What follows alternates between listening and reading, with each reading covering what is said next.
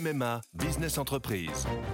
Je suis à Angers avec Hélène, une agente immobilière qui a pris une décision. Oui, cette année pour mon entreprise, c'est décidé, c'est MMA. Ah oui, on peut savoir pourquoi? Parce que comme moi, mon agent MMA d'Angers est sur le terrain et il est venu expertiser les besoins de mon entreprise pour adapter au plus juste mon contrat d'assurance.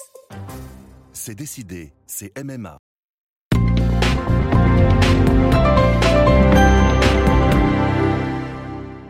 Bonjour à tous, voici l'éditorial du 26 mai 2020 par Gaëtan de Capelle, la deuxième vague.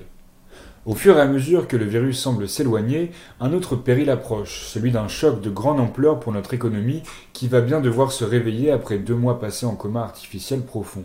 L'État, à bout de souffle, va petit à petit restreindre son plan d'urgence de 450 milliards d'euros d'aide et de garanties octroyées aux entreprises, aux commerces, aux indépendants pour leur éviter la noyade puis réduire progressivement le dispositif exceptionnel de chômage partiel mis en place pour soulager les employeurs et protéger les salariés.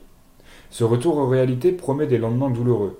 Soucieux d'éviter les failles pendant le confinement, le gouvernement ne les évitera pas après. Dans quasiment tous les secteurs, la survie de nombreuses entreprises tient à un fil.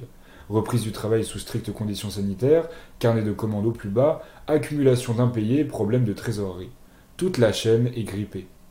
En attendant des jours meilleurs, beaucoup devront apprendre à tourner au ralenti et à adapter leur outil de production, souvent au détriment de l'emploi. C'est la deuxième vague sociale, celle-là, qui nous arrive droit dessus. Dans cette nouvelle période de tension, la partition du gouvernement s'annonce périlleuse.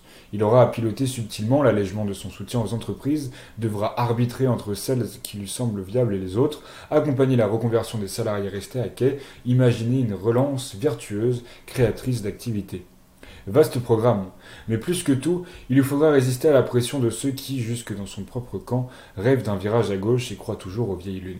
Comme interdire les licenciements, vieux slogan au lendemain qui déchante. Ou augmenter les impôts pour financer la sortie de crise, éternel réflexe pavlovien qui n'a pas mis longtemps à ressurgir, comme si un tour de vis fiscal avait un jour sauvé le moindre emploi.